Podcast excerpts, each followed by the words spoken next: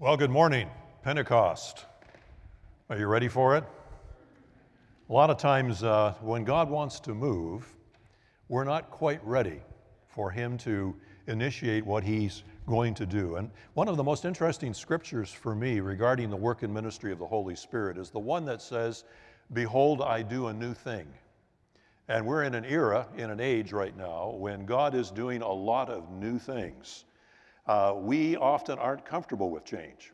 We're not comfortable with uh, the disruption of our, our uh, convictions, uh, the disruption of our schedules, the disruption of our processes and procedures. But every time that God needs to do a new thing, He often disrupts the comfortable. Somebody once defined a pastoral ministry as a twofold responsibility of comfort the afflicted and afflicting the comfortable.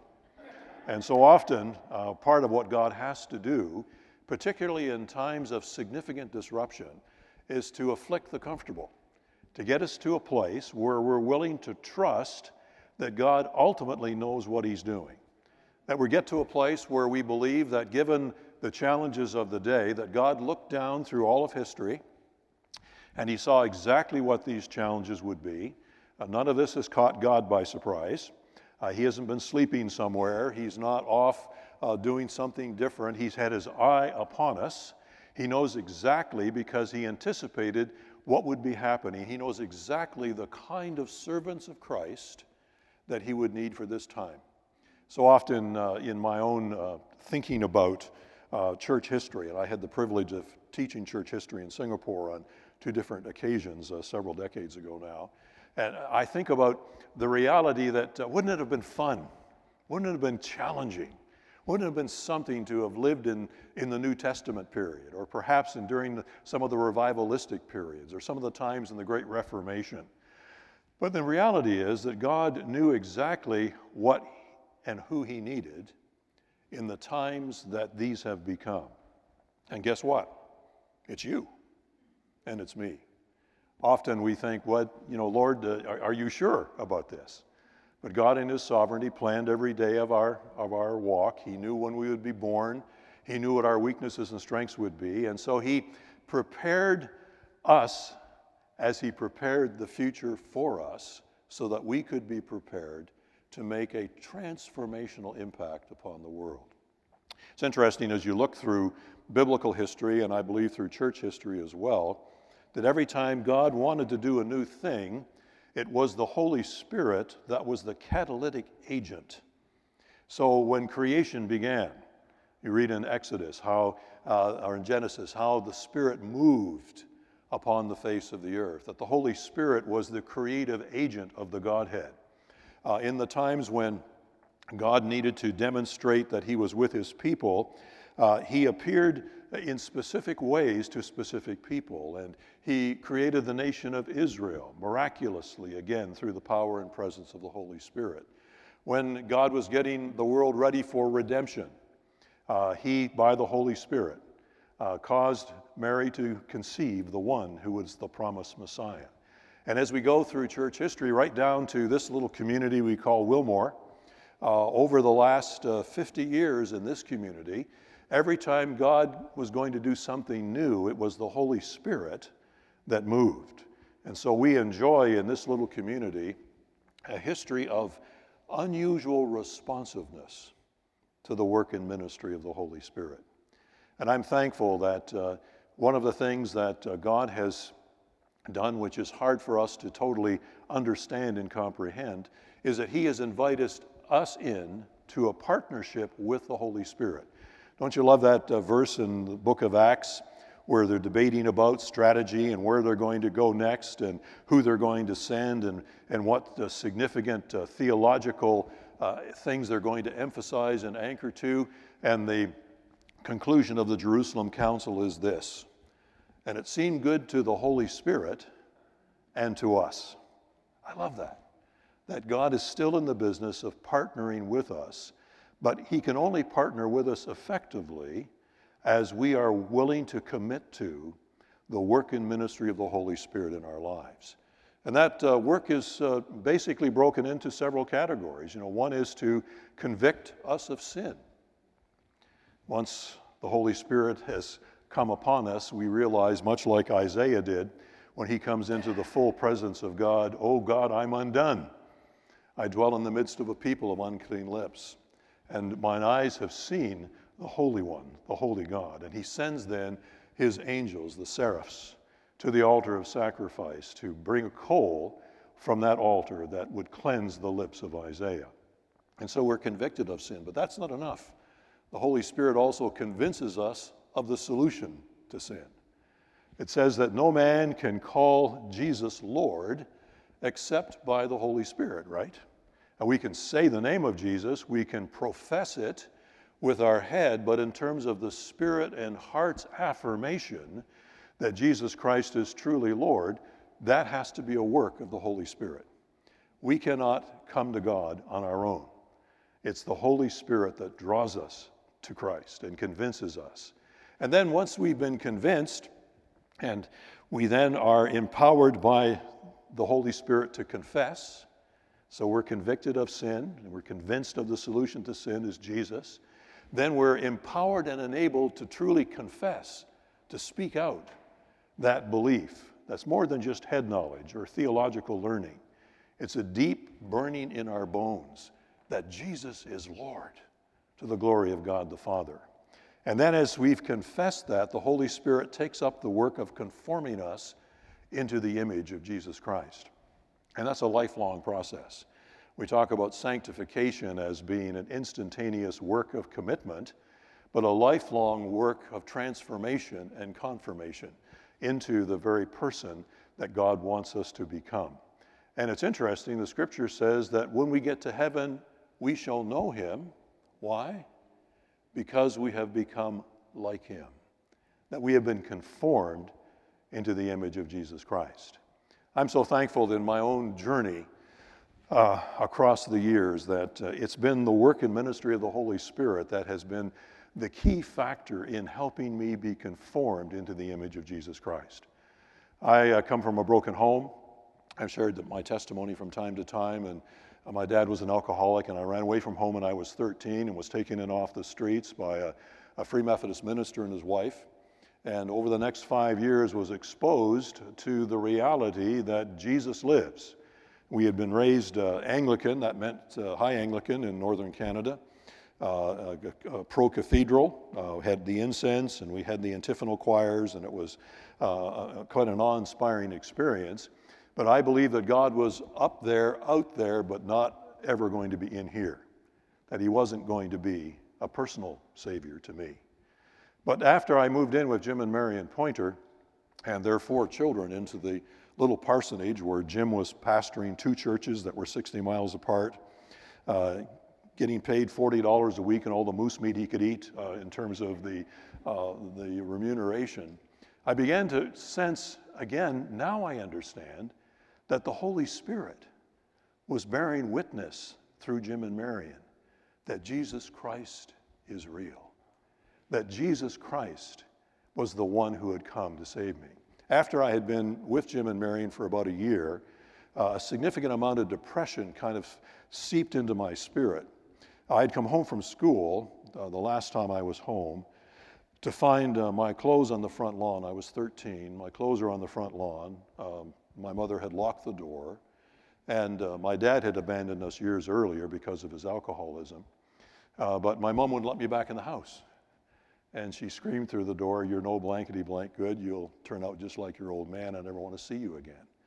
And so I picked up my clothes and and didn't know what I was going to do, but through a story that's too long to tell here in the time we have available, Jim and Marion found me and took me in. And those first several months were just glorious to be loved, to be cared for, to be someone that uh, somebody else was concerned about, because that not, had not been my experience. But after about a year, depression set in in such a powerful, overwhelming way and I made the decision. I had kept my, my hunting rifle. My mother had thrown out uh, with my clothes my hunting rifle that I had. And I was just going to disappear into the bush. And uh, wasn't sure what I was going to do. I had contemplated possibly taking, taking my life. Uh, you know, I wasn't sure what I was going to do. But uh, Jim and Marion, in order for them to stay in the ministry, Marion had to work six nights a week as a nurse's aide from 11 at night till 7 in the morning in order for them to have enough money to pastor these two churches in northern Canada. And so Marion had gone off to work like she usually had, and it was about 11 o'clock at night. And Jim and I were sitting at the table having some tea and some burnt toast, which was a part of the tradition uh, in, the, in the Pointer household before you went to bed. And the Holy Spirit spoke to Jim. And uh, he said to me, David, are you okay? Because I was pretty good as a street kid, kind of covering up the realities of what I was feeling. And something broke in me. And I said, You know, Jim, excuse the language here, nobody gives a damn about me. You know, my mother and my father have abandoned me, and, you know, the, the, the school says I'm too stupid to be in school. My guidance counselor had called me in and told me I wasn't smart enough to be in school, that uh, I was about ready to turn 15, and at that point I could drop out of school, go get a job in the mines or in the lumber yards. Uh, and, uh, you know, I believed that, that my life really wasn't of any value. And, and Jim, again, now I understand it, by the agency of the Holy Spirit, pulled out his Thompson Chain Reference King James Version of the Bible, standard carry for every holiness preacher in the Free Methodist denomination uh, and in the Wesleyan holiness movement. And he opened it up to Psalm 27. And he said, uh, I want you to read a verse. And took me to Psalm 27, verse 10. You heard it read this morning. When your mother and father forsake you, then the Lord will take you up. And in that moment, I experienced another agency of the Holy Spirit. That was to take the Logos and make it Rhema, to take the written word and allow it to become the living word in a dynamic and special way. And I didn't hear, you know, angelic voices, and we didn't sing 27 verses of Just As I Am and we weren't listening to scary, you know, stories from evangelists. I'd heard a few, you know, that if I didn't accept Jesus, and I'd walk out in the street and be, dis- be dispatched into a Christless eternity by an out of control, you know, garbage truck or something. It was just that sense that everything that I had been seeing in the life of Jim and Marion Pointer, and they were always clear, it was not by might nor by power, but by my spirit says the Lord of hosts. And so in that moment, I knew God loved me. And I knew that I knew Jesus had died for me. And I knew that I knew that I knew that accepting Him, I had been convicted of my sin. I knew I needed to repent. I had been convinced in that moment through the enlivening of the Word by the Holy Spirit that Jesus truly did die for me. And I was able to say out loud, Yes, Jim, I received Jesus as my Savior. And from that moment, there was this confirmation that I had been received, that I was a child of God, and that He had a plan for my life. Despite, despite what my guidance counselor had told me, there was a plan. And then there was another C, there was a calling. There was that sense that, that this high school dropout never did finish high school. My guidance counselor was right. Uh, that this high school dropout had a call on his life. And, and how, do you, how do you define that? How do you measure that? I don't know, except you know, right? And how do you know? It's the Holy Spirit bearing witness with your spirit that you're a child of God and that He has a plan for your life and that He's got something beyond anything you could possibly imagine. That the Holy Spirit, behold, was doing a new thing a kid from a broken home, too stupid to be in school, was going to be renovated, revitalized, regenerated, and then dispatched for the work of the kingdom. And so I found early on in the scriptures some of the most powerful uh, tools of understanding. Uh, Philippians to this day, as I now come into my retirement years, uh, in May I finished up 55 years of uh, paid Christian service. I'm still in Christian service, but I'm no longer getting paid. You know, just, that's just the reality. Uh, so I've joined the vast majority of Christians around the world who serve Christ uh, for uh, not for pay, but for uh, the opportunity to serve. And uh, some of those scriptures that were so powerful to me, we read in Philippians there in terms of that core, that, that faithful is he who calls you. He calls you so that he can conform you into the image of Jesus Christ. And uh, all of Philippians then basically has that same kind of theme. And, and, and having been birthed into the kingdom from Psalm 27, Psalm 27 has been used over and over and over again throughout my own journey, these 55 plus years, to nurture me and help me understand. And the one scripture that has been kind of the anchor point of my sense of calling has been this scripture that says, One thing have I desired of the Lord, and that will I seek after, that I might dwell in the house of the Lord all the days of my life, to behold the beauty of the Lord and to inquire in his temple. And over the years, in terms of my calling, uh, one of my carnal desires, although he's been dispatched to whatever his eternal reward is, uh, is, to take my PhD certificate uh, back to my guidance counselor, stick it under his nose, and say something like, nah, nah, nah, nah, nah. No, you were wrong. Uh, God had a better plan and a bigger plan. So most of my career has been focused on the second part of that dwelling in God's presence, to inquire in his temple. But in these closing moments, these capstone years, whatever years God gives me, the Holy Spirit's been speaking to me again more deeply about David, you haven't fulfilled the totality of the calling that I placed on you. And that is to behold the beauty of the Lord, to spend time just adoring the King of Kings and the Lord of Lords, of just worshiping Him, going to His Word to find new, fresh portraits of who Jesus is and what he calls us to.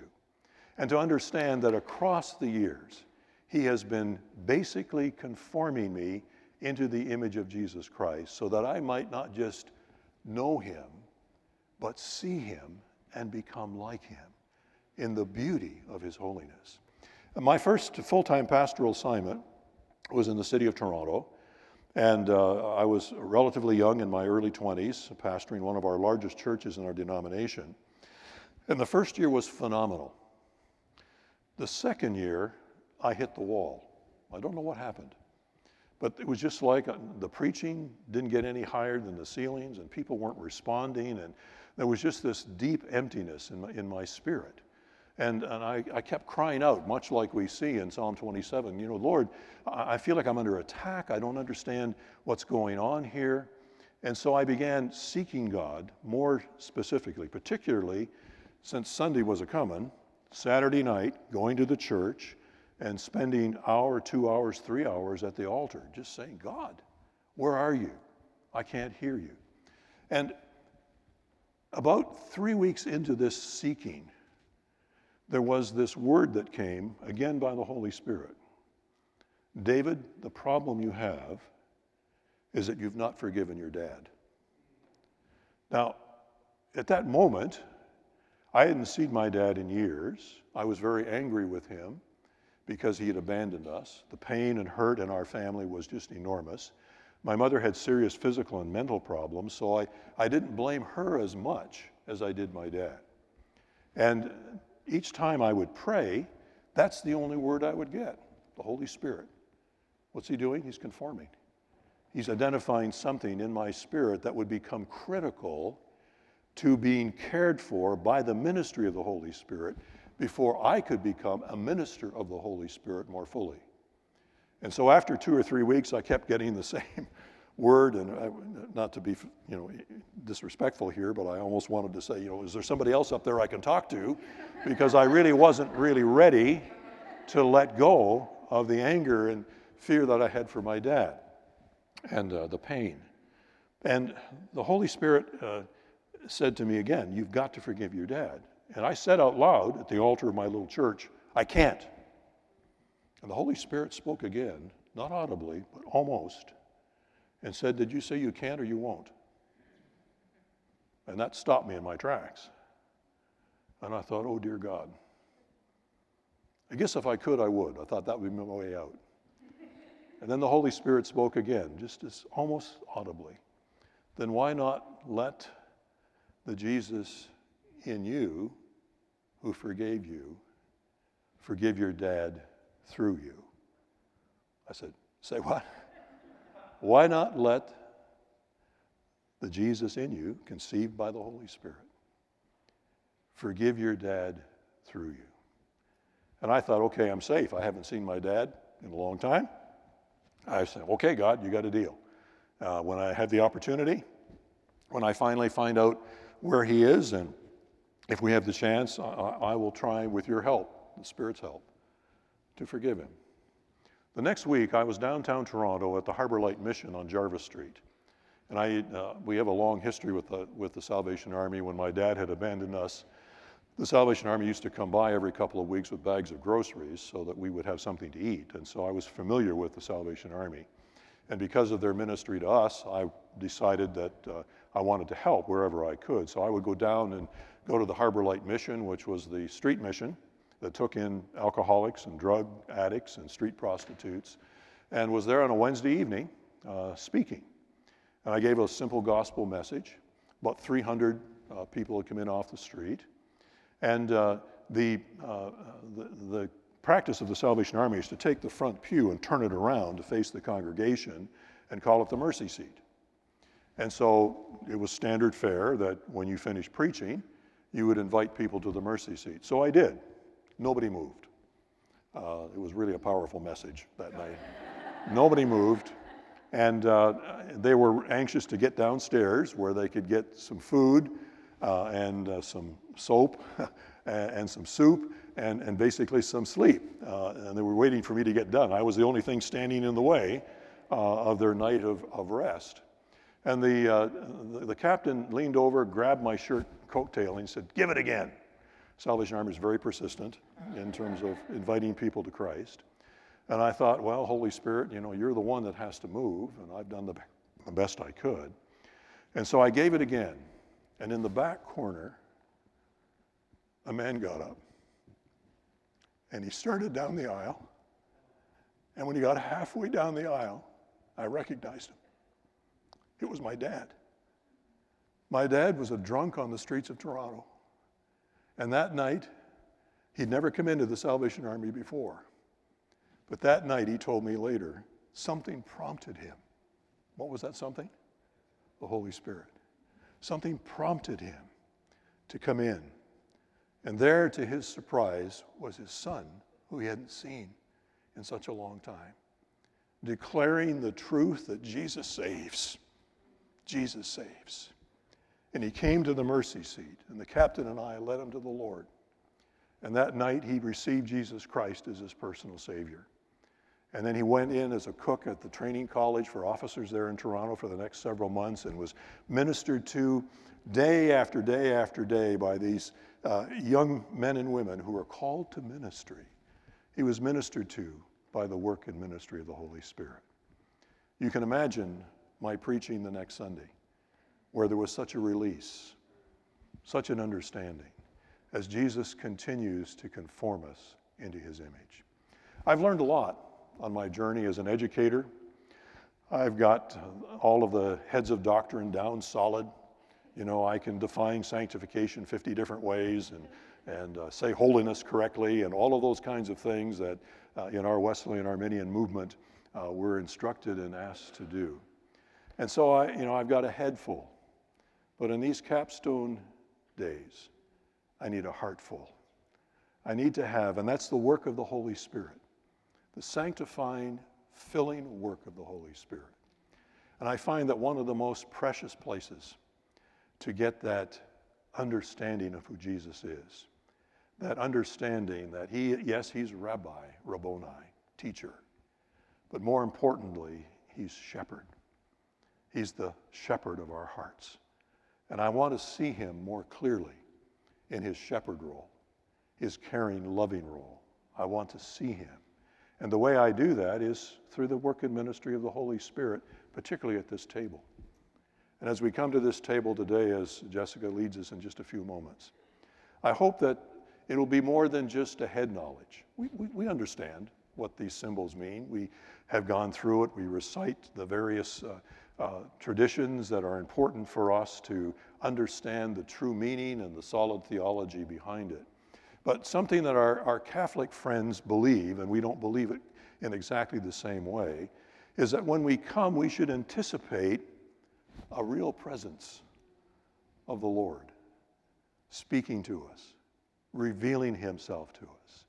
Now, we as Protestants don't believe that the elements become, you know, the, the actual body and blood of Jesus, but they represent for us that one who came as the good shepherd, as well as the Rabboni teacher. And so I'm so thankful in these capstone years that the Holy Spirit is still at work, as it says in those scriptures we read, both to will and to do of his good pleasure. And so as Jessica leads us to the table, may we affirm what we know, what we've learned by inquiring in his temple.